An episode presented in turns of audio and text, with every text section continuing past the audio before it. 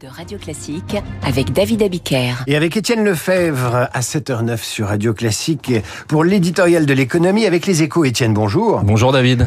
L'économie allemande ne voit pas le bout du tunnel et le gouvernement en prend acte en révisant ses prévisions de croissance. Oui, une révision drastique puisqu'on passe de 1,3% à 0,2% seulement de croissance pour cette année, après un recul déjà de 0,3% en 2023. Les problèmes sont toujours les mêmes. Coût de l'énergie qui pèse sur l'industrie, commerce mondial freiné par la Chine, demande intérieure en berne, pas de quoi regarnir les carnets de commandes, malgré un rebond en vue du pouvoir d'achat. Parmi les secteurs qui souffrent le plus, la chimie et l'automobile, traditionnel point fort, mais aussi l'immobilier avec des mises en chantier en chute libre.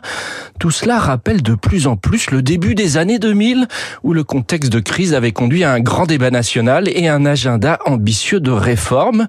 Sauf que cette fois, si les dirigeants de la coalition commencent à s'accorder sur la gravité de la situation, le ministre de l'économie, Robert Abeck, parle d'un défi extrême à relever. Il continue de se déchirer sur les solutions. Une loi devant baisser les impôts des entreprises reste ainsi bloqué depuis des mois, aux grandes dames du patronat pour qui c'est ni plus ni moins la survie du Mittelstand allemand qui est en jeu. Et ces tergiversations allemandes agacent aussi le reste de l'Europe. Eh bien oui, car quand la première économie de la zone euro va mal, cela freine toute l'Union. Or, à côté de cet immobilisme interne, Berlin a pesé de tout son poids pour durcir les règles budgétaires européennes, au risque de pénaliser les investissements de tout le vieux continent.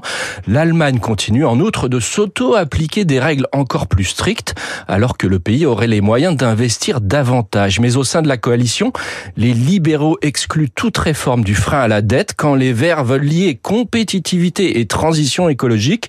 Le chancelier social-démocrate Olaf Scholz, quant à lui, cherche toujours l'improbable synthèse.